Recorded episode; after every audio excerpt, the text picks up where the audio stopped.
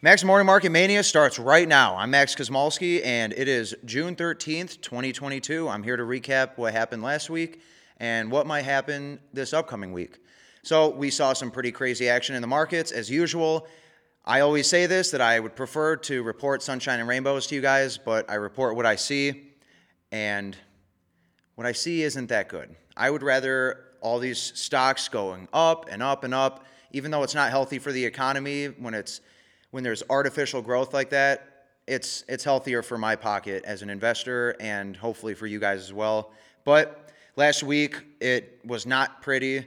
Last two days specifically, all the major indices got hammered Thursday and Friday. We got an inflation number uh, year over year, May of 2021 to May of 2022. That came out Friday morning at 8:30, and it seemed like the market was anticipating it to be a pretty bad number. Everyone is talking about gas prices, and everyone knows gas is going up, so everyone expected these numbers to be high.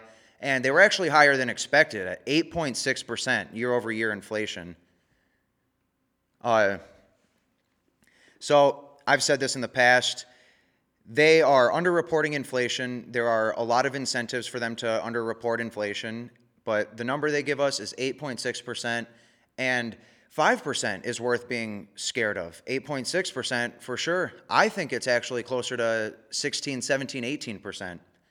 So the markets, uh, Dow Jones was down 5.2% on the week. The S&P 500 was down 6% on the week. And the NASDAQ down 7% on the week.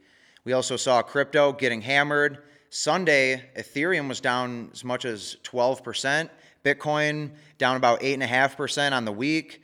Uh, touched 27,000. I still expect further downside. I hope for further downside.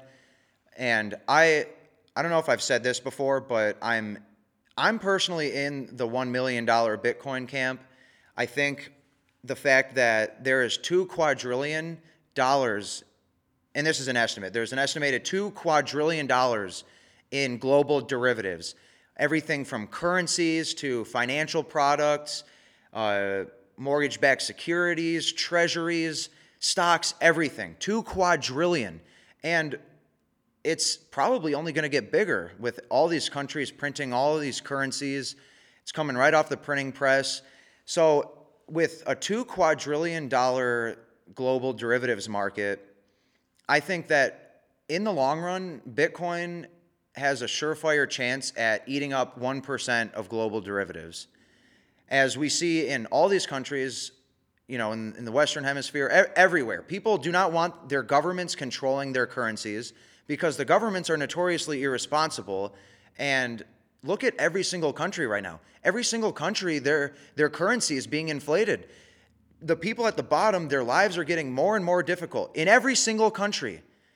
Milk is going up, gas is going up, housing is going up. It's not good for the economy. So I like something that has no uh, third party liabilities gold and Bitcoin. There are two things where, yes, the price may be able to be manipulated. If Joe Biden came out and he said that we're going to ban cryptocurrency, you would see the price get manipulated. But if you hold Bitcoin in a cold wallet, cold storage, where nobody can touch it, it's not on an exchange, that Bitcoin will remain that Bitcoin no matter what. You have one tenth of a Bitcoin, whatever happens to the price, whatever happens in uh, global, you know, events, that one, 0.1 Bitcoin will remain 0.1 Bitcoin. Just like an ounce of gold in your shoebox will be an ounce of gold in your shoebox no matter what, unless theft, of course. But I like assets with no third party liabilities. And I think the broader markets, I think people are getting in that camp.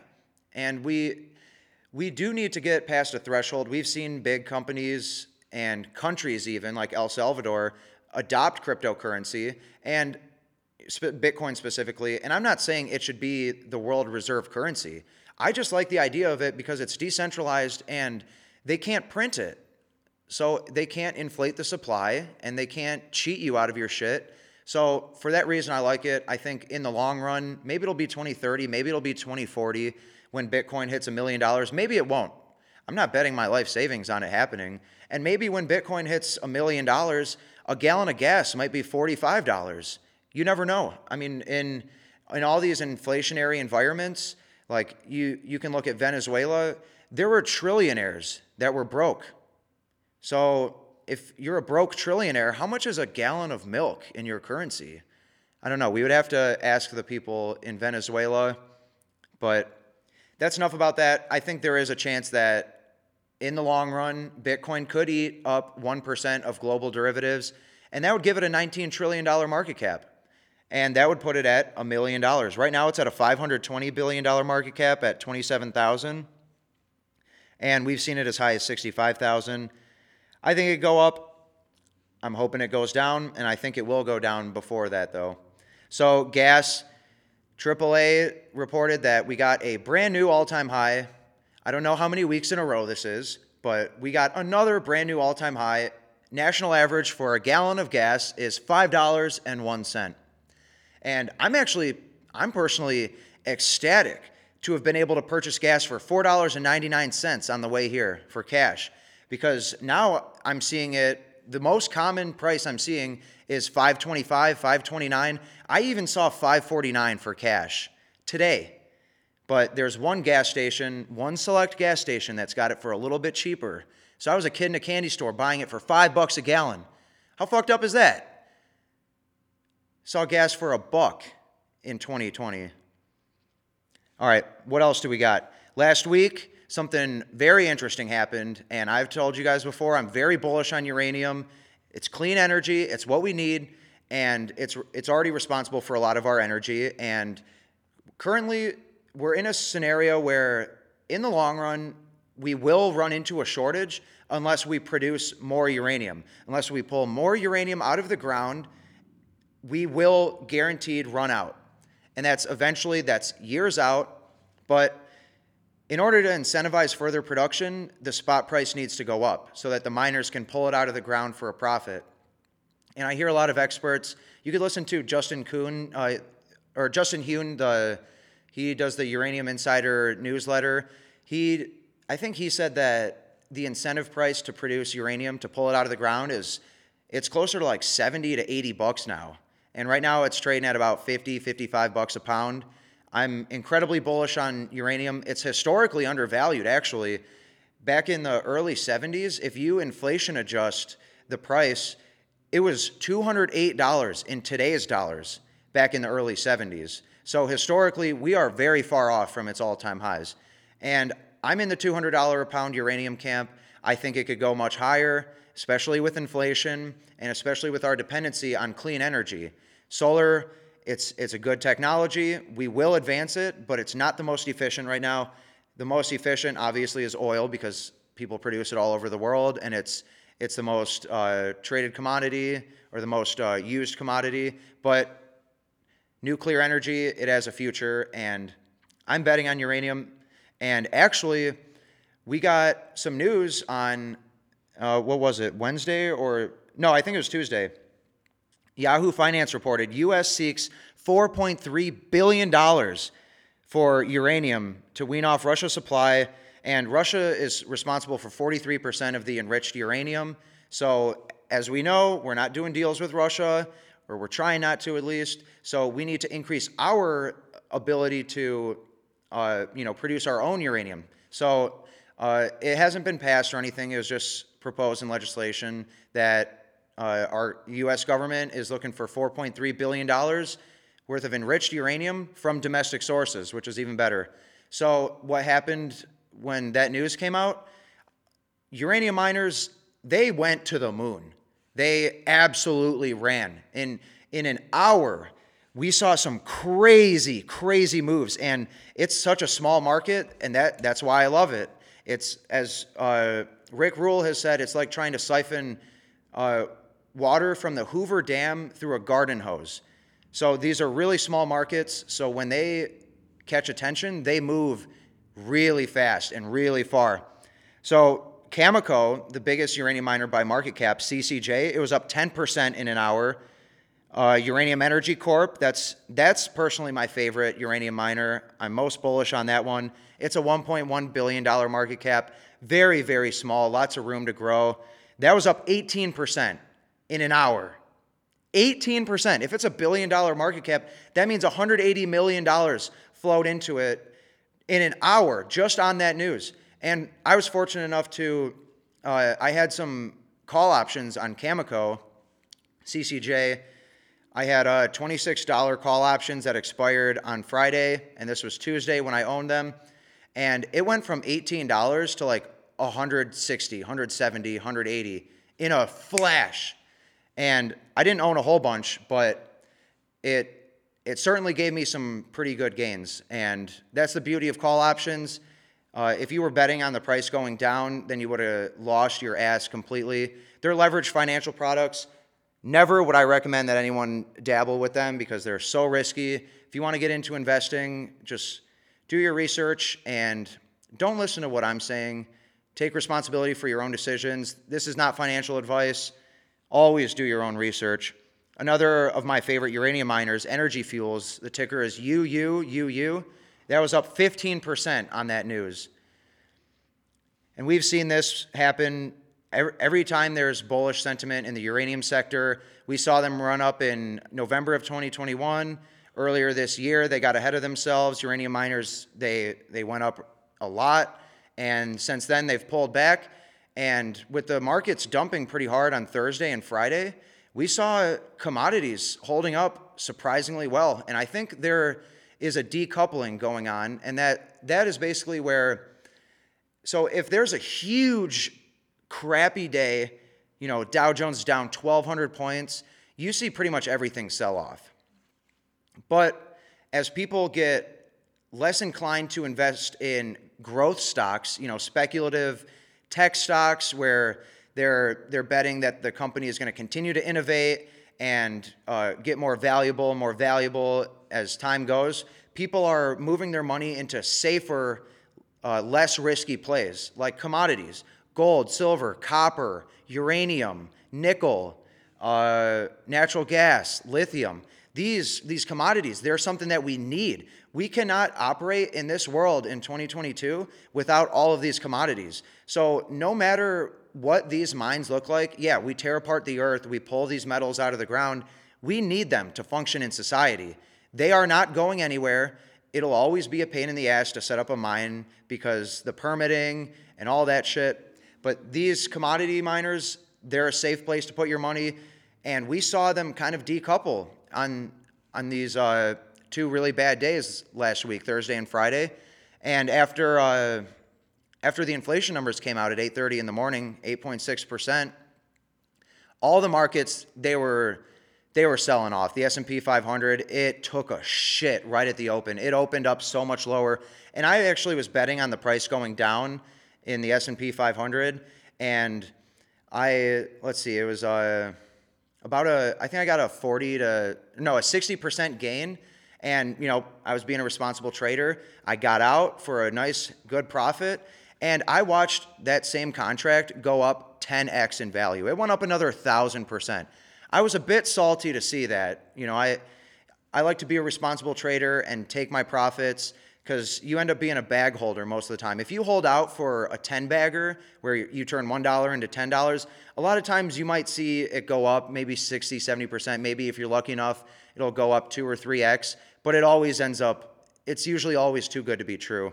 But anyway, I got a little carried away. The markets took a shit, and gold and silver miners, they sold off along with it. And keep in mind, gold and silver, they're my favorite inflation hedges. Inflation numbers, they're at a 41 year high. Why are they selling off? Well, I thought about buying the dip, but it easily could have continued to dip because the broader markets were doing so bad. But once I saw that they started ticking up, going up a little bit, gold and silver were catching a bid. After they sold off, they started going back up. And then as the commodity goes up, the miners go up. If gold goes up 1%, you might see a big gold miner like Barrick Gold go up four, five, six percent. You never know, but they offer leveraged gains compared to the actual spot price. And I actually bet on the price of the miners going up on a Friday expiration call option, and I got in these Barrick Gold $20.50 call options at 8 cents, and I made a full exit at 23 cents. I almost tripled my money on every single position And if I held a little bit longer, it would have gone up over 60. But I was completely content with those gains. I got more than I deserved. It was an easy play. Honestly, it was one of the it was one of the best opportunities I've seen in the markets since the Russia Ukraine invasion. Since Russia invaded Ukraine, uh, I saw, let's see, some First Majestic Silver call options. They went from 2 cents to upwards of 44, 46 cents, which, if you were fortunate enough to buy the bottom and then sell the top, which nobody rings a bell at the bottom and nobody rings a bell at the top, you could have 23x your money. So we see some crazy opportunities like that when the markets take a wild turn. We get this bad inflation news. Everyone flocks into inflation hedges. I've gone off that play before and I've profited greatly from time to time. So that was that was pretty exciting.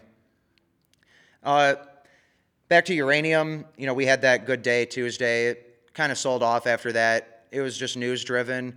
Uh, the fundamentals are still there. That it honestly didn't really deserve to sell off, which kind of makes me interested in buying right now.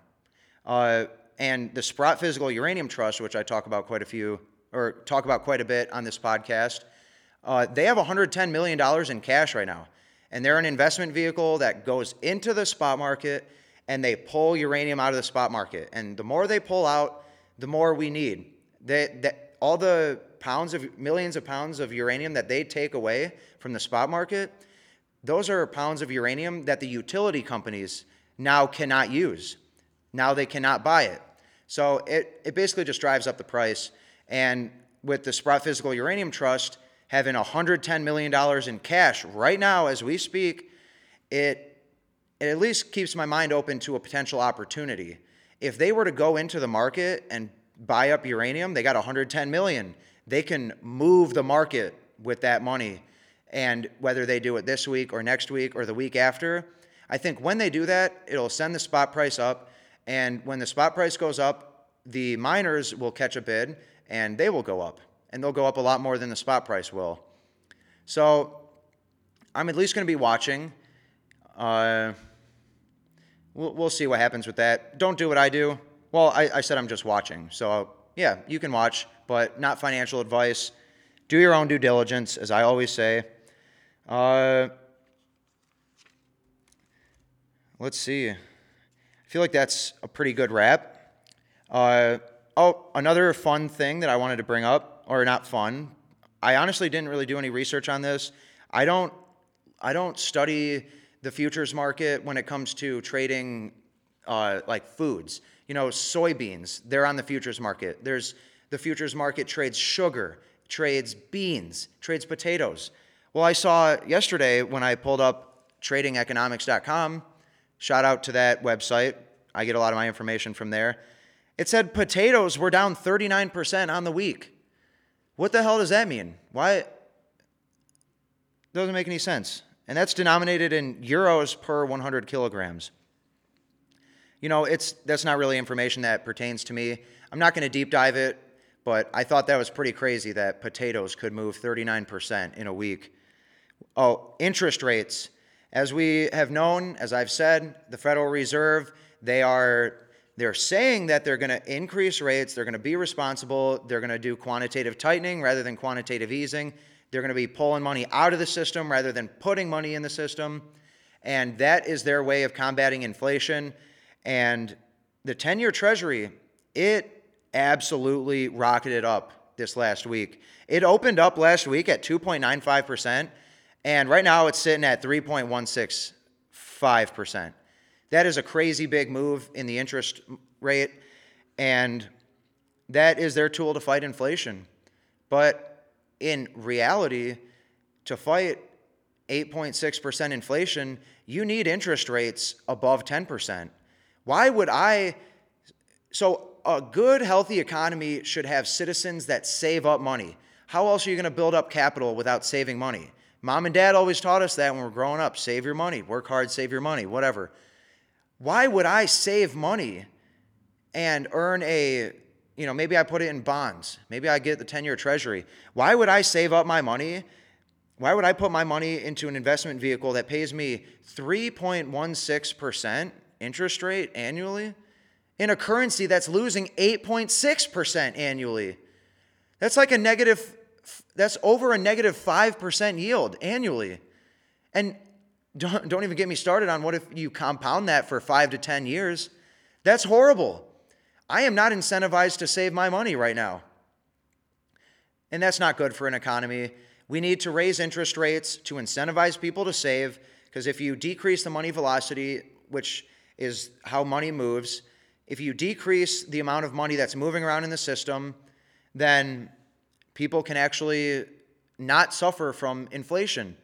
The less the money is moving around, then the less the inflation is. And then the higher the interest rates, so we can save our money risk free. Back in back in the uh, the early '80s, you know, Paul Volcker he raised interest rates a lot. They were above 15, 18 percent. Uh, I mean, you could you could invest your money and earn that annually, compounded. We do not have that privilege anymore, and a healthy economy offers something like that. We are not in a healthy economy. So, what do I expect to happen this upcoming week? Uh, it's either going to go up or it's going to go down. Actually, it's going to go up and it's going to go down. In other words, I don't have a crystal ball. Warren Buffett can't predict what's going to happen next week, so I sure as shit can't either. Keep your head up. Markets are choppy. We got to we got to push forward. We got to learn. We got to educate ourselves. And in an economy like this, we owe it to ourselves, and it's an obligation to ourselves to take care of our financial future because nobody is going to be there to save us. So keep educating. Uh, if you got to put away a certain percentage of, of your income every month to invest, maybe you're holding cash because you think there's further downside. Maybe you're buying gold. Maybe you're dollar cost averaging into Bitcoin. Maybe you're averaging into the S&P 500 with the intention to hold it for 30 years. Whatever. It, I can't tell you guys how to invest, and most financial advisors they can't really tell you how to invest unless like they got to know your goals. What are your goals? Are your goals to you know, get small safe returns? Do you want zero volatility? Are you about to retire? Can you not afford a 20% swing in the markets in a 3 or 4 month span? Everyone's goals are different. Younger people, they might have aggressive growth goals. They might be more interested in, you know, rather than buying Apple, with the hopes to get maybe a 50% return over the course of 15 years. Maybe they're investing in small cap uranium miners or silver miners or gold miners with the hopes to turn, you know, uh, a thousand dollars into eight thousand or something like that. Everyone's goals are different. You guys got to educate yourself. I'm going to continue to educate, and I will see you guys next week on Max's Monday Morning Market Mania. Thanks for tuning in. I'm Max Kosmalski.